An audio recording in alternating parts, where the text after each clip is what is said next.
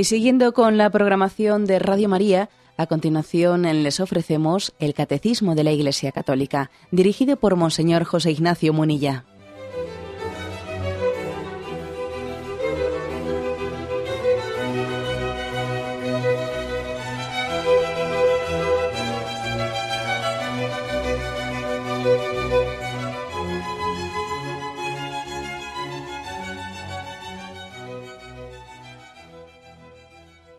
Cordial saludo a todos los oyentes de Radio María. Un día más, con la gracia del Señor, proseguimos el comentario del Catecismo de nuestra Madre la Iglesia.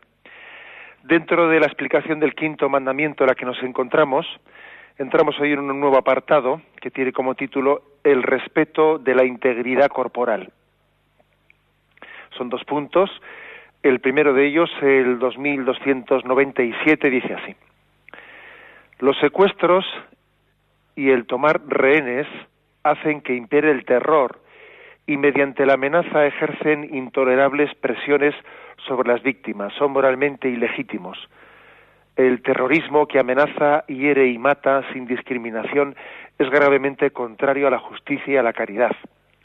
La tortura que usa de violencia física o moral para arrancar confesiones, para castigar a los culpables, intimidar a los que se oponen, satisfacer el odio, es contraria al respeto de la persona y de la dignidad humana. Exceptuados los casos de prescripciones médicas de origen estrictamente terapéutico, las amputaciones, mutilaciones o esterilizaciones directas voluntarias de personas inocentes son contrarias a la ley moral. Un punto este, el 2297, que como veis está describiendo dentro del quinto mandamiento algunas formas pues especiales o específicas de violencia, pues que, también el catecismo quiere dar una palabra específica sobre ellas. Bien, algunos estaréis pensando, bueno, total, al fin y al cabo, la violencia se revista con un traje o se revista de un color o de otro color, violencia es, ¿eh? y poco importa que la violencia pues se le llame de una manera o se le llame, sí, visto desde ese punto de vista, pues es cierto, ¿no? Pero es verdad también que el magisterio de la Iglesia, como vais a ver, ha hecho también algunas, eh, algunas declaraciones, ha, también profundizado en dar también una lectura moral a algunas formas específicas de violencia y ha dado también algunas palabras especiales de orientación sobre ellas. Vamos eh, a comenzar este, eh, este comentario. Em, lo hacemos con la primera de las, la primera frase de este punto sobre los secuestros y las tomas de rehenes. Una frase dice aquí los secuestros y las tomas de rehenes hacen que impere el terror y mediante la amenaza ejercen intolerables presiones sobre las víctimas.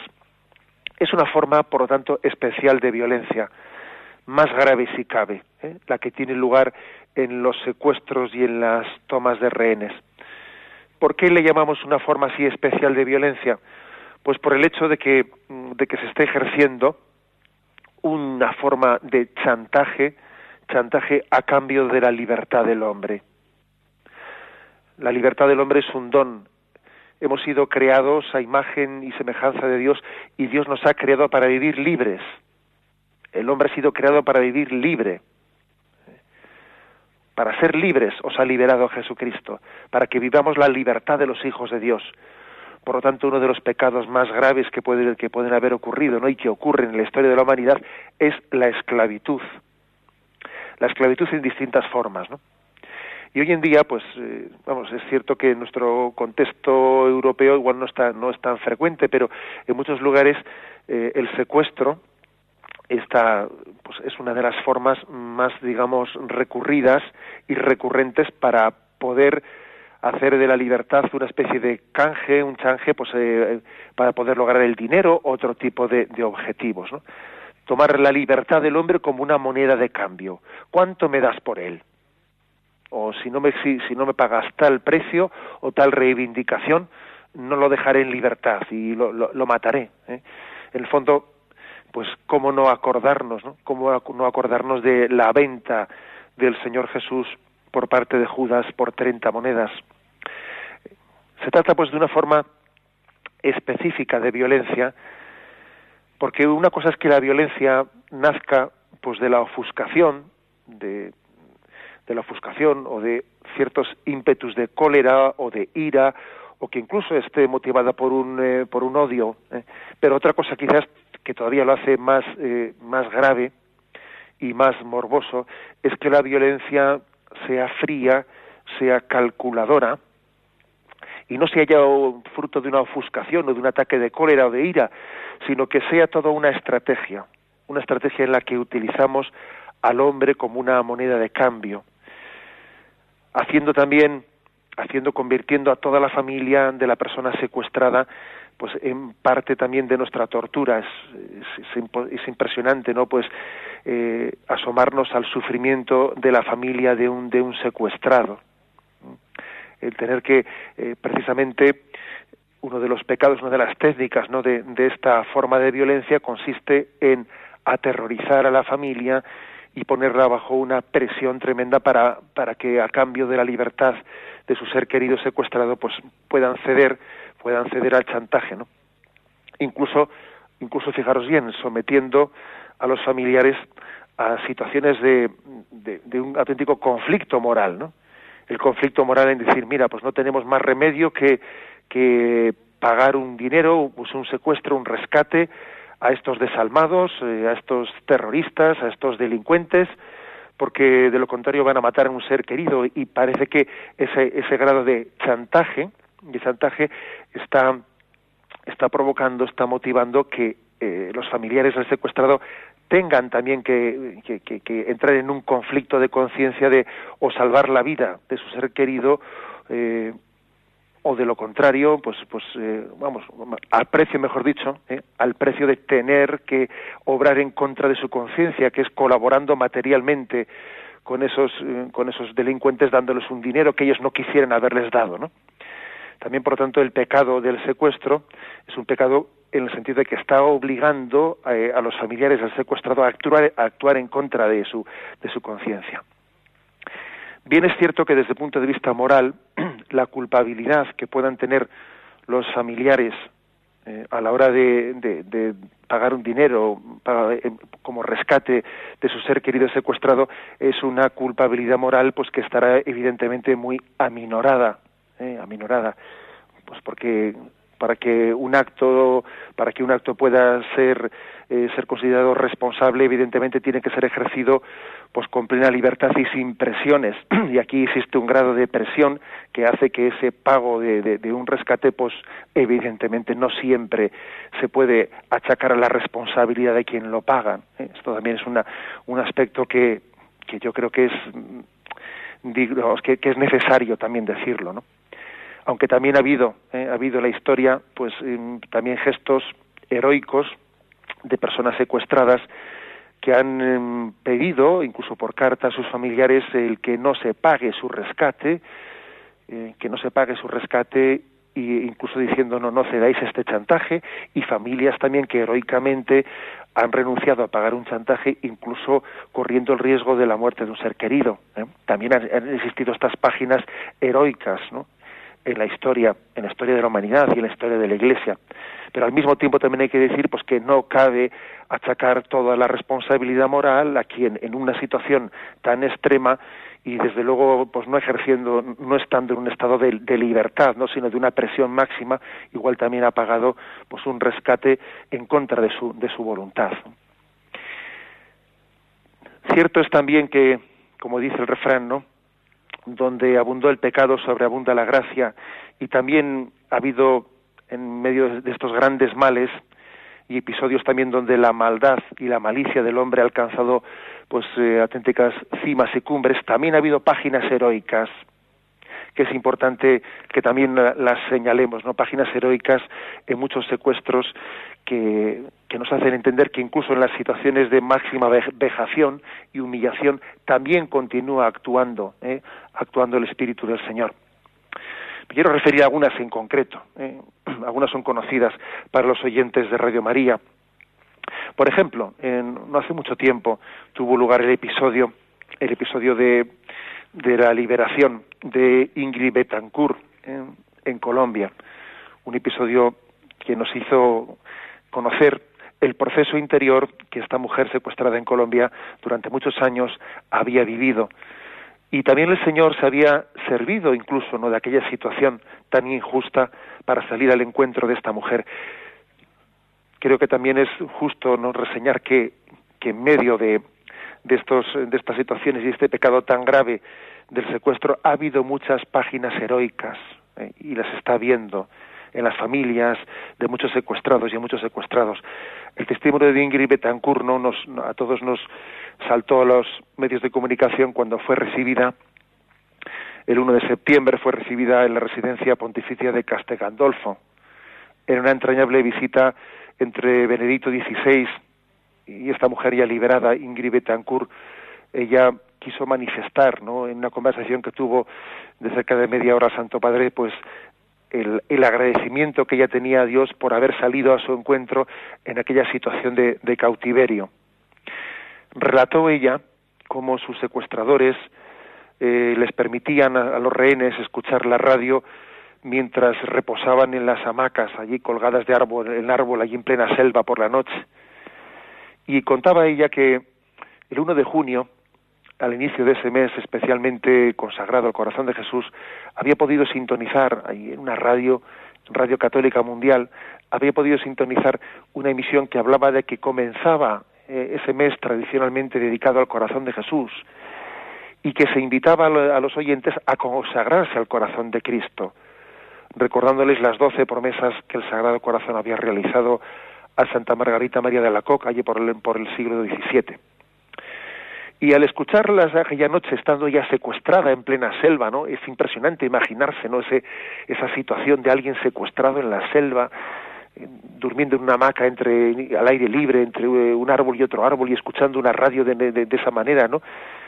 Y que escuchó ese, ese mensaje, ella le contaba al Papa, que, que había entendido que eso se, se refería a ella, que Dios lo había dicho por ella. Y ella oró, oró pidiendo para que Dios tocase el corazón endurecido de la guerrilla que le tenía secuestrada, que entendió que, que ella tenía que ser también un instrumento de, de, oración por los que le estaban secuestrando, para que aquellos corazones endurecidos se ablandasen. Y ella se consagró al corazón de Jesús. Y bueno, y tuvo el don de que ese mismo mes, ese mismo mes de junio, pues pudiese ser, después de tantos años de secuestro, pudiese ser liberada, ¿no? También hay otro otro testimonio que también se ha difundido mucho en Radio María, el testimonio del, del secuestro de Bosco Gutiérrez, ¿eh? un arquitecto mexicano que fue secuestrado durante 275 días. Sé que aquí en Radio María pues se ha, se ha mm, emitido el audio del testimonio de Bosco Gutiérrez de cómo él cuenta su, su secuestro y su liberación y el proceso interior que él vivió en aquel secuestro. La verdad es que lo recomiendo ¿eh? si a uno de los oyentes quiere en alguna ocasión pues hacer algún algún regalo eh, pues algún algún amigo suyo o el mismo poder escucharlo recomiendo que podáis también pedir a Radio María el audio el testimonio que dura casi una hora y veinte minutos de este de este hombre Bosco Gutiérrez un testimonio impresionante también en en estas situaciones donde hay grandes males se suele también vivir procesos de gracia eh, especiales. Dios también derrama sus gracias de una manera muy especial en tantos secuestrados. ¿Cómo no recordar también eh, pues aquel, episodio vivido en España de los 532 días de secuestro de Ortega Lara, por el que tanto rezamos los españoles, por el que, eh, sin conocerle, oramos fervientemente por aquel hombre eh, que estaba padeciendo esta forma tan especial de tortura?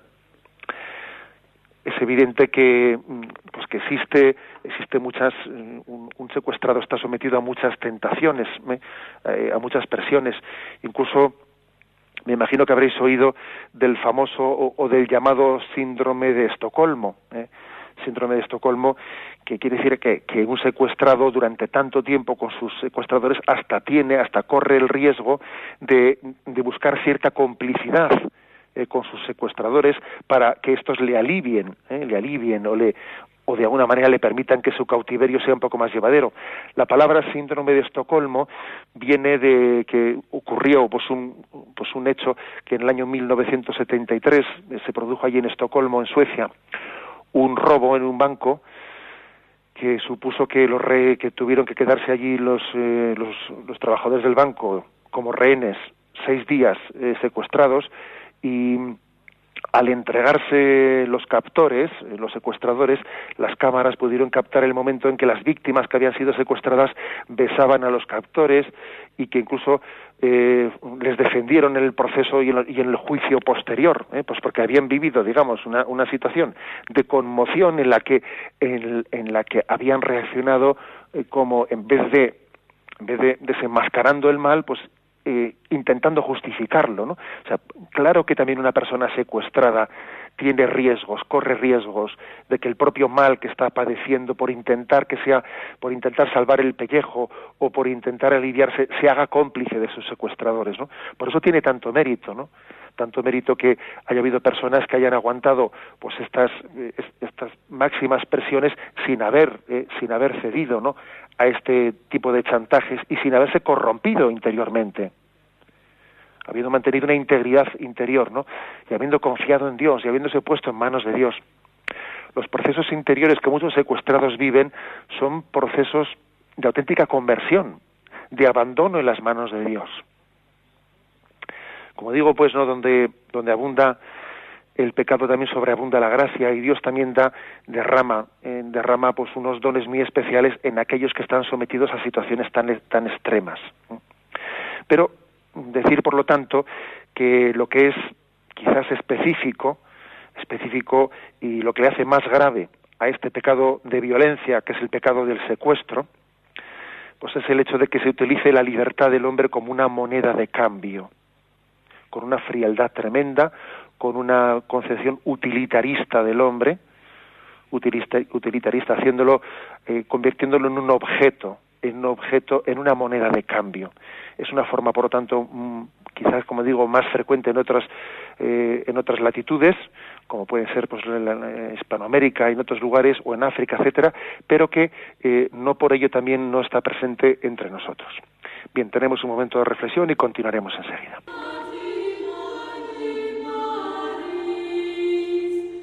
Ooh.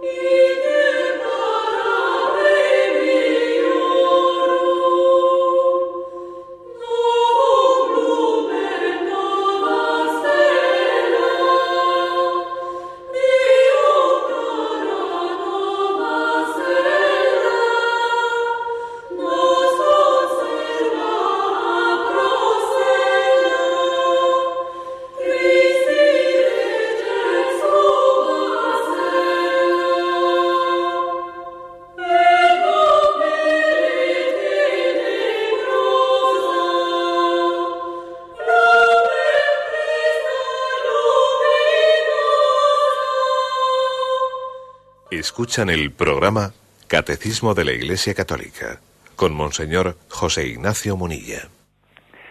Continuamos hoy con la explicación del punto 2297, punto que habla del respeto de la integridad corporal. Y en la intervención anterior hemos hablado de, un pecado específico, que es el de los secuestros y tomas de rehenes. La segunda frase, el segundo concepto que se desarrolla en este punto es el del terrorismo. Dice así brevemente, escuetamente, el terrorismo que amenaza, hiere y mata sin discriminación es gravemente contrario a la justicia y a la caridad.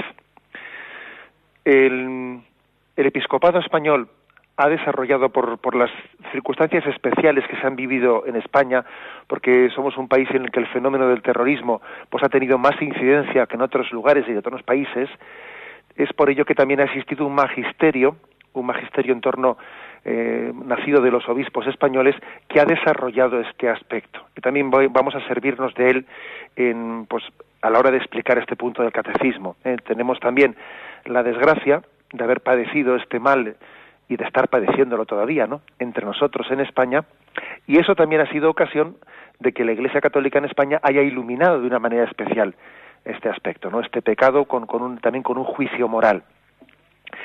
Fue sobre todo una instrucción pastoral de la Conferencia Episcopal Española, publicada en noviembre del año 2002, eh, la que abordó esta cuestión.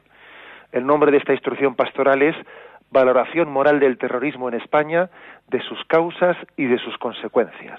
¿eh?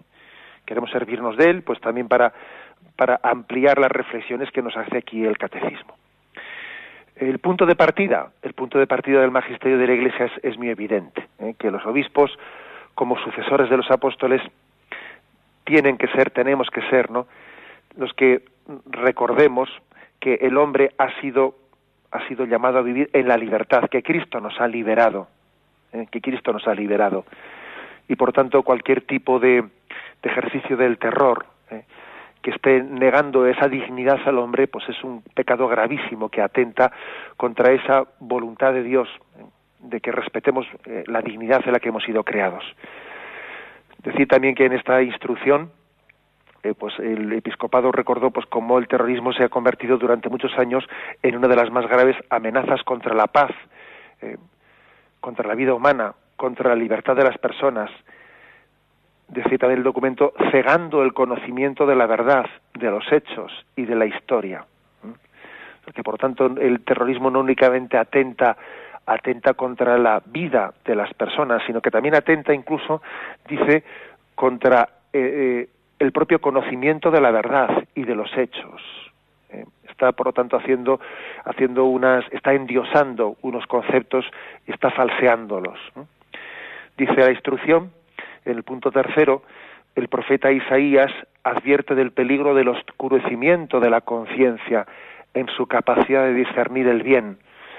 Y dice Isaías 5:20, hay de los que al mal llaman bien y al bien llaman mal que de la luz hacen tinieblas y de las tinieblas hacen luz. El mismo Jesucristo avisa, ¿no? Si la única luz que tienes está oscura, ¿cuánta será la oscuridad? Eh? ¿Por qué insiste en esto la instrucción eh, pastoral de los obispos?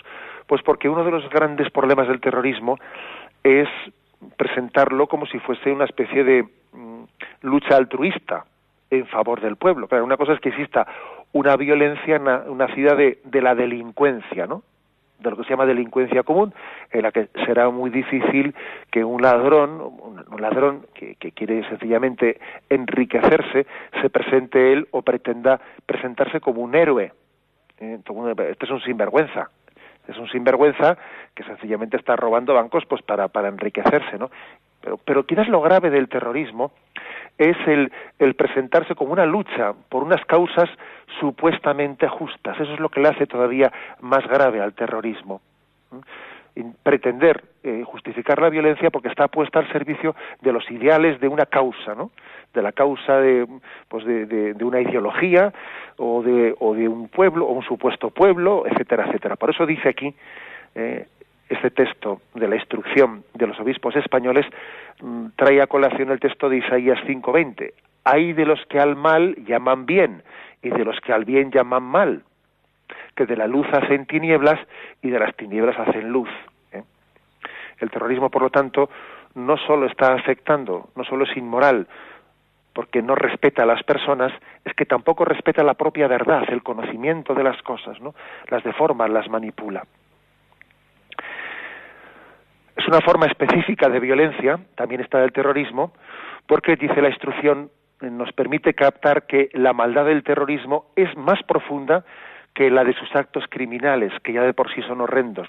Existe una intención inscrita en esos actos que busca un mayor, un efecto mayor con el fin de aterrorizar a una sociedad. o incluso también al mundo entero, ¿no? Esto bien lo pudimos ver pues, eh, pues eh, con el atentado a las Torres Gemelas, etcétera, por ejemplo. Eh, uno comprueba la maldad de lo que es buscar unos actos, unos actos de violencia que tengan repercusión, que sean muy públicos. es intentar dar el campanazo, ¿no? hacer un acto de, violencia, pero que asuste al mundo. No le sirve al terrorista ejercer un acto de violencia que no que no tenga publicidad.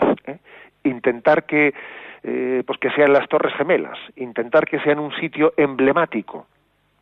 Eso todavía hace de este pecado, hace todavía un pecado con mayor gravedad si cabe, ¿no? Y por eso se le llama terrorismo, porque busca aterrorizar a una sociedad. Busca una utilidad más allá de esos crímenes. Intenta que un grupo muy reducido de personas mantenga en tensión a toda la sociedad, ¿no? obteniendo una amplia repercusión política, potenciada por la publicidad, ¿eh? que obtiene sus acciones.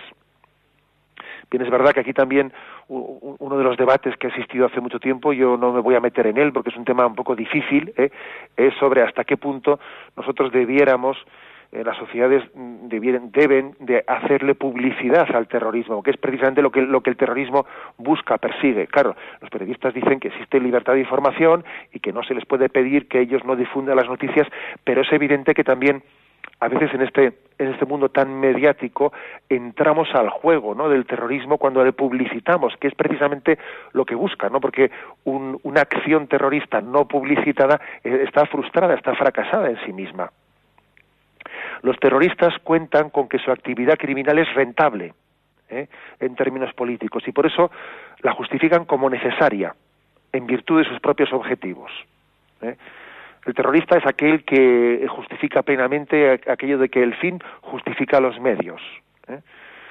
No puede ocultar la naturaleza lamentable de sus acciones, pero trata de darles un sentido, un sentido político que dice él, ¿no?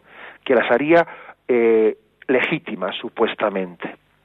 Por esto, en esta instrucción del episcopado se habla de que es una, una forma de violencia específica es una forma diversa de la simple delincuencia organizada. ¿eh? Las organizaciones terroristas suelen mantener contactos con agrupaciones delictivas, pero mientras otros grupos de delincuentes solo tienen como fin el propio lucro, el terrorismo tiene fundamentalmente, suele tener perseguir fines políticos, ¿no? Que justificarían sus acciones, según ellos, o que tratan de dar mm, publicidad a sus reivindicaciones. Pues bien, dice esta instrucción del episcopado, dentro de la ideología marxista revolucionaria a la que se suelen ascribir muchos grupos terroristas, ¿no? entre ellos también ETA, es normal querer justificar, es muy frecuente, ¿no? querer justificar acciones violentas como la respuesta, dicen ellos, ¿no? Esta es la respuesta necesaria a una supuesta violencia estructural eh, del Estado. Esto es muy frecuente, que los terroristas digan, nosotros estamos respondiendo a la violencia del Estado, ¿no? a su juicio, la violencia del Estado sería la violencia originaria, ¿no? que sería la que es culpable de la situación conflictiva. Y en la medida que es anterior a todas, ahora vienen los terroristas queriendo convencernos de que ellos están respondiendo, que lo suyo es legítima defensa a la agresión de, las fuerzas de ocupación o, o, cosas raras por el estilo, ¿no? Y hay que denunciar sin ambajes, ¿eh? dice este, este documento del episcopado español, hay que denunciar sin ambajes esta concepción inicua, falsa, eh, contraria a la moral cristiana, que pretende equiparar la violencia terrorista con el ejercicio legítimo del poder que la autoridad tiene que llevar a cabo el ejercicio de sus funciones. Eh. Es decir, el poder legítimo que tiene el Estado a la hora de, tener unas fuerzas de seguridad ahora de tener unas fuerzas policiales que, que, luchen contra el crimen, no se puede equiparar en absoluto, como ellos pretenden, a una, a una violencia injustificada. ¿no? A la vez se, debe de manifestar también la inmoralidad de un posible uso de la fuerza por parte del Estado al margen de la ley moral. Esto también es cierto. También la, Iglesia Católica afirma que, por supuesto, que también eh, el uso de la fuerza por parte del Estado siempre tiene que hacerse dentro de, la ley moral y de las garantías legales exigidas para todas las personas. ¿eh? Que, jamás era eh, legítimo recurrir a lo que se llama la guerra sucia, ¿eh? la guerra sucia, o es decir, o el combatir el terrorismo, pues mm, también por por o por otras células terroristas paralelas, como como vemos que también ocurre en algunos países de, de Hispanoamérica, ¿no? O como también quizás ha podido ocurrir en España, ¿eh? el hecho de que, por ejemplo, existan determinados grupos en Hispanoamérica de contraguerrilla que luchan contra los terroristas, también ellos haciendo acciones terroristas contra terroristas. Eso no es moralmente justificable nunca, ¿eh? nunca. Digamos que el Estado, el Estado tiene que tener, eh, tiene que mantener el respeto del orden legal y, la, y el principio de proporcionalidad en que las acciones que ellos hacen son moralmente son, son moralmente justificables desde la autoridad de la que está eh, de, la, que está recubierta, ¿no? Que, que, Dios también ha puesto esa autoridad, ¿no? Le ha dado esa, esa autoridad moral a nuestros, a nuestros gobernantes. Y desde esa autoridad moral tienen que ejercer, ¿no? En el respeto de las leyes morales, la lucha contra el terrorismo. Pero bueno, aquí lo, quizás lo más importante de lo que dice esta, eh, esta instrucción es que es injustificable esa supuesta, eh, eh, esa supuesta autojustificación que hace el mundo terrorista de que ellos están respondiendo a una violencia a una violencia de Estado no el Estado tendrá sus tendrá sus riesgos porque todos podemos pecar pero el Estado eh, cuando cuando ejerce eh, también eh, pues el, el, orden público cuando administra el orden público a través de sus de sus fuerzas policiales no está ejerciendo ninguna violencia indebida sino que está también ejerciendo una autoridad que Dios ha puesto en sus manos. Bien, como vemos, eh, este, este documento especifica el juicio moral eh, que el terrorismo eh, tiene a la luz de lo que tiene de específico dentro de, de, una violencia que es común al resto de los pecados contra el quinto mandamiento. Vamos a seguir explicando esta instrucción pastoral de la Conferencia Episcopal Española. Tenemos ahora un momento de reflexión.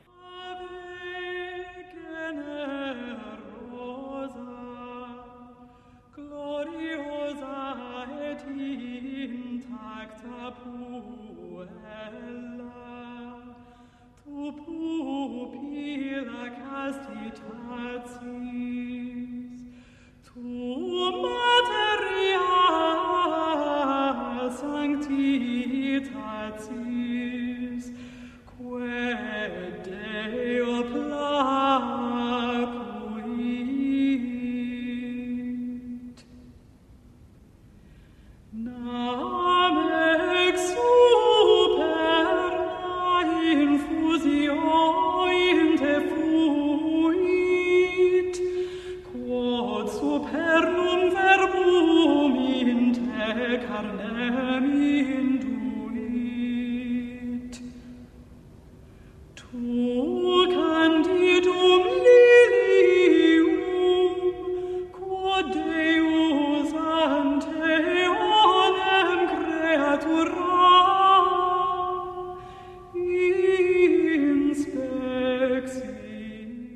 Continuamos en la explicación de este punto 2297, un punto que después de haber hablado del tema de los secuestros y del terrorismo como una forma específica de violencia, lo estamos completando, estamos completando la explicación de este punto del catecismo con eh, la lectura y el comentario de algunos de los párrafos de una instrucción pastoral que en el año 2002 aprobó la Conferencia Episcopal Española y que tiene como título Valoración moral del terrorismo en España, de sus causas y de sus consecuencias.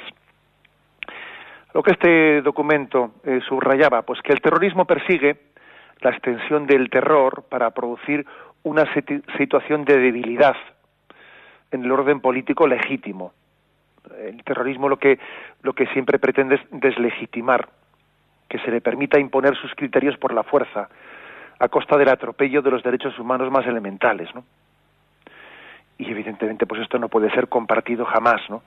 Es de alguna manera es el fin de la democracia, ¿eh? el fin del respeto de la voluntad del pueblo, el que algunos pretendan imponer su su voluntad, pues no por la fuerza de los votos, ¿no? sino por el terror de las armas. Por todo ello es muy importante calificar con precisión, dice esta instrucción, calificar con precisión a una organización como terrorista y llamarla por su nombre, ¿eh? a las cosas por su nombre. Aquí dice esta instrucción que eso tiene mucha importancia, ¿no? A causa de la relevancia de la ideología, pues eh, con la que se suele reivindicar estos actos terroristas, es muy importante no escatimar eh, el llamar a las cosas por su nombre, porque a veces hace un gran daño, dice esta instrucción, la deformación del lenguaje, usando un discurso que al ser difundido a veces por los medios de comunicación dificulta en gran medida pues la comprensión de las cosas hablando con claridad y precisión del terrorismo pues se hace un gran servicio a la sociedad ¿eh? y esto que dice aquí esta instrucción pastoral a la que se refiere pues que a veces pues, pues se puede estar dando noticias de actos terroristas hablándoles de eh, el grupo armado el grupo no sé qué pero bueno usted grupo armado llámele terrorista llámele por su nombre para que de esa manera no se busque ninguna justificación a las cosas ¿eh? por lo tanto una precisión importante que hace, que hace este documento si queremos subrayar que el terrorismo es intrínsecamente perverso ¿eh?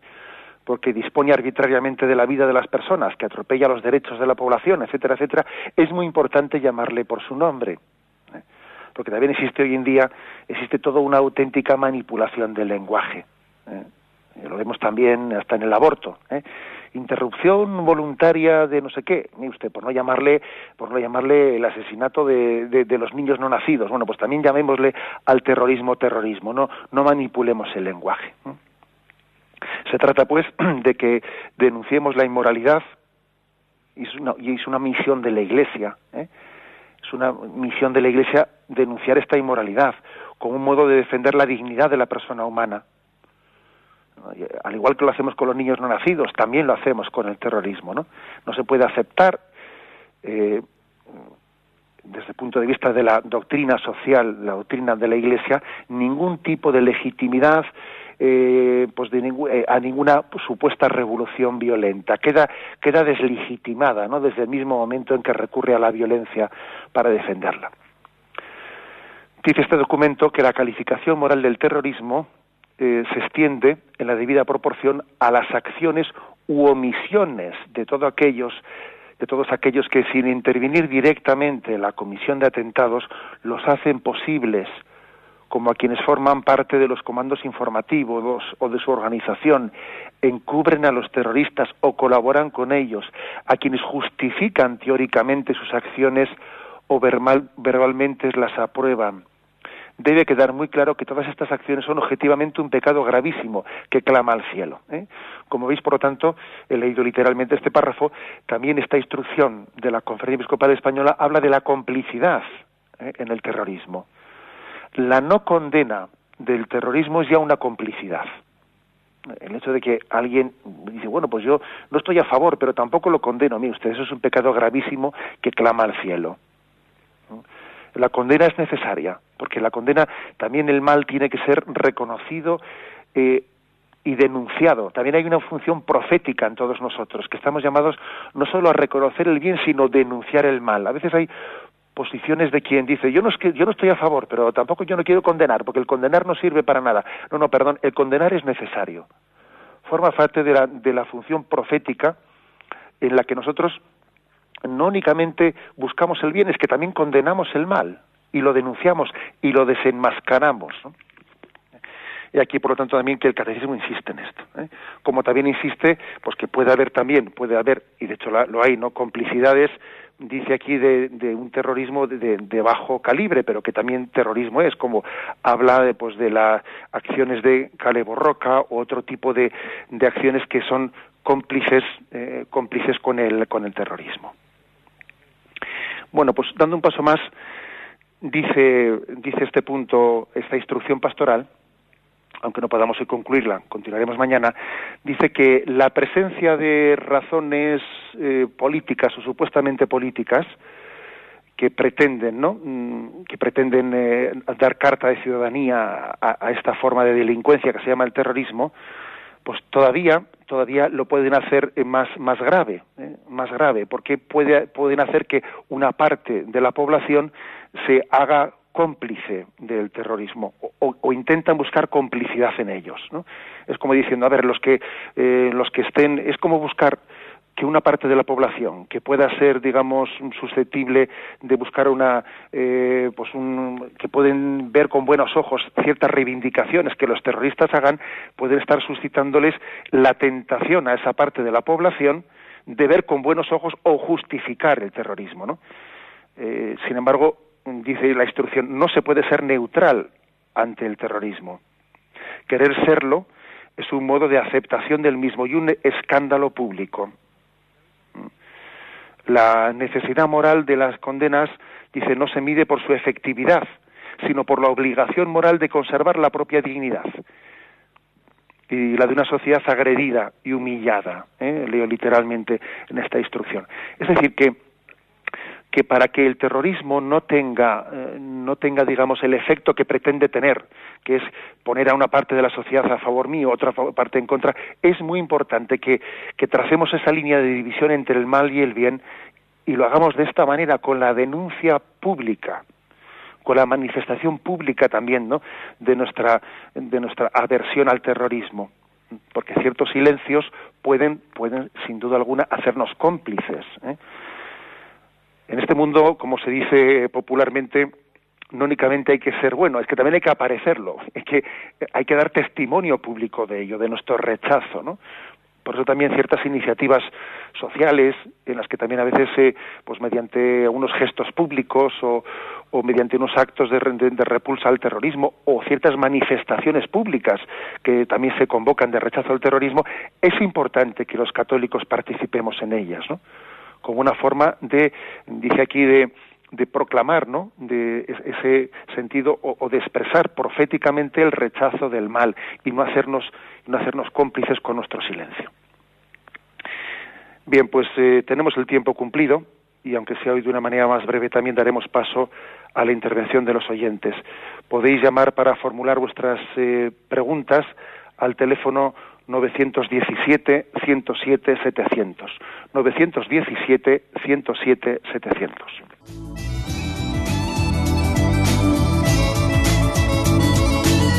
¿Le gustaría tener sus programas favoritos de Radio María en CD o DVD?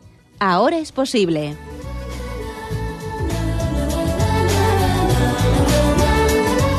Le sugerimos que primero se informe en qué formato de audio lo puede escuchar en su equipo, DVD o CD, teniendo en cuenta que no todos los lectores de CD pueden reproducir el formato digital MP3 en el que enviamos nuestros programas.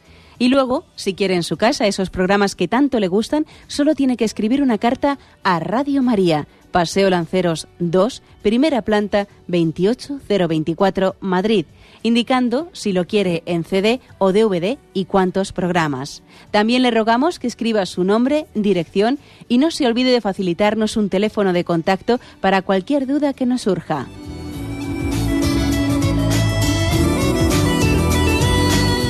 Radio María, más cerca de usted.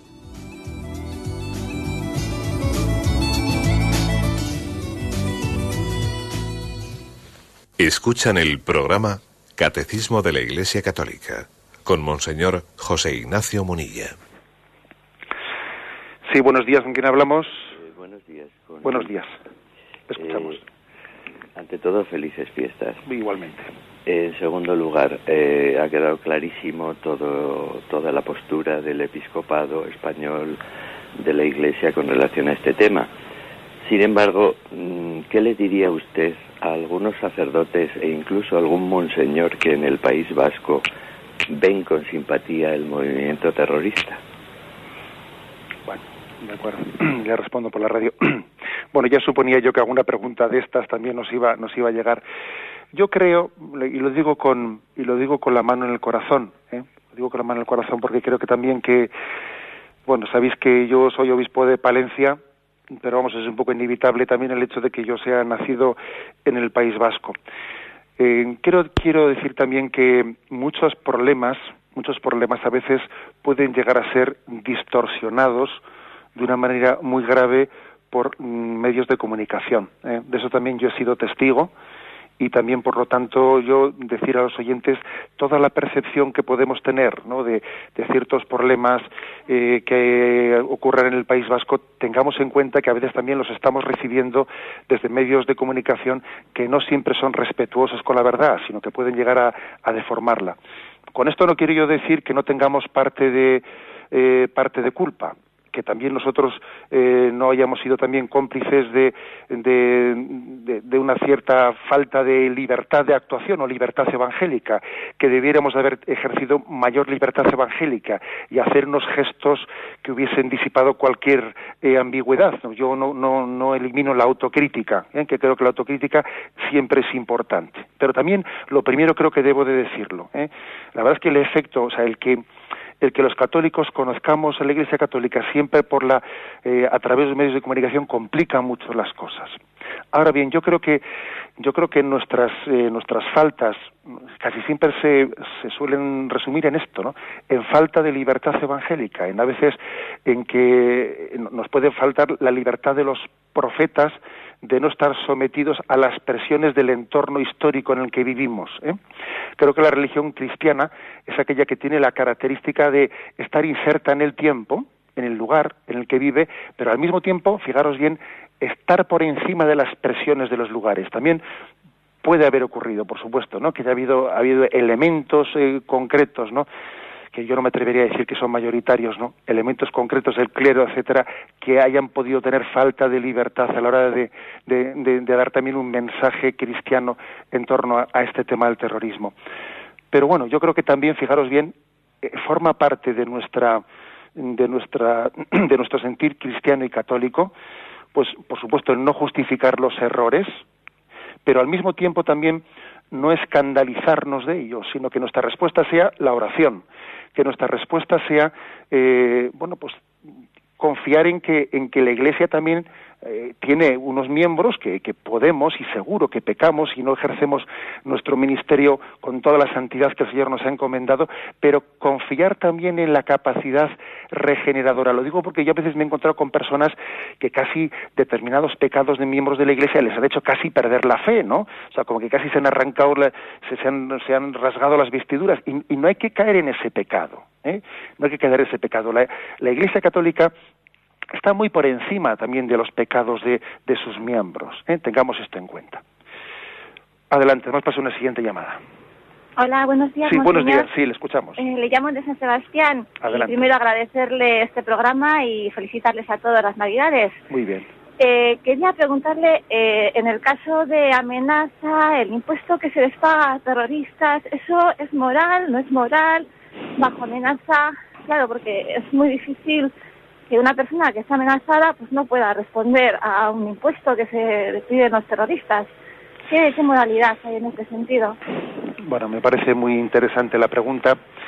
Yo distinguiría dos cosas. ¿eh? Me parece que no es lo mismo el hecho de que una persona haya sido secuestrada y entonces se pida un rescate concreto a cambio de su vida y los familiares se tienen que ver en la tesitura, en la tesitura de decir, eh, si no pagamos, la policía parece que no es capaz de rescatar, de liberar a nuestro padre, que le han secuestrado, mm, pasa el tiempo, el grupo terrorista ha puesto una fecha límite, o pagamos o nos lo matan, y, bueno, yo creo que bajo, esa, bajo ese grado de presión, el que una familia pague un rescate, pues hombre, yo creo que no se puede calificar de, de pecado, ¿eh? porque hay tal grado de presión que pagar en ese contexto pues un, rescate me parece a mí que está fuera de un grado de responsabilidad moral.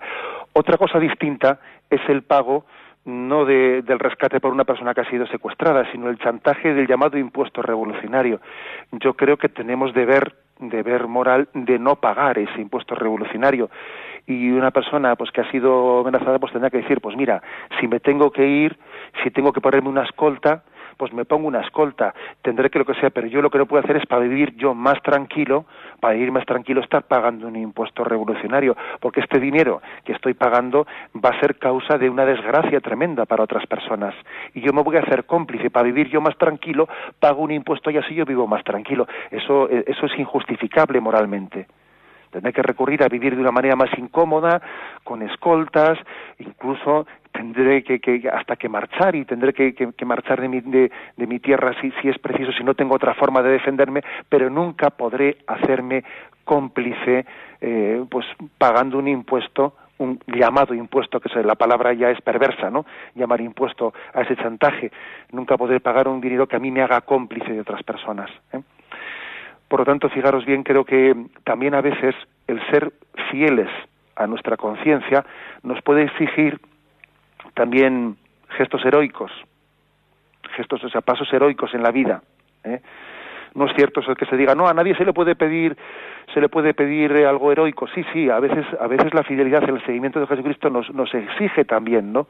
Nos exige pasos heroicos eh, y que también uno asuma el tener que vivir incómodamente, pero, pero eso yo creo que los empresarios especialmente que suelen ser los que son más objeto objeto de estos chantajes pues también es importante que, que, sean conscientes de ellos. No podemos hacernos cómplices del mal para vivir mm, sin tantas presiones o para aliviar un poco nuestra vida ¿eh?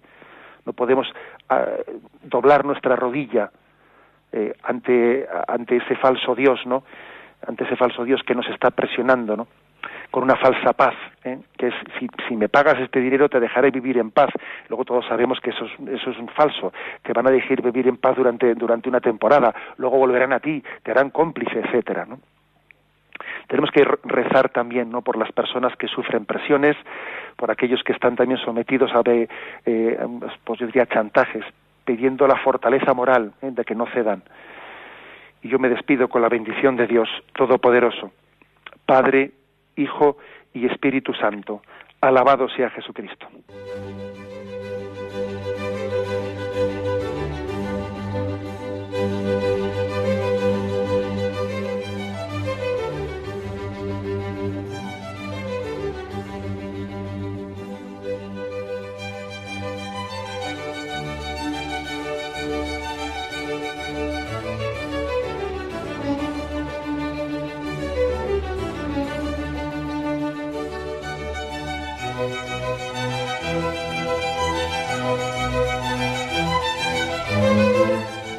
Han podido escuchar en Radio María el Catecismo de la Iglesia Católica, dirigido por Monseñor José Ignacio Munilla.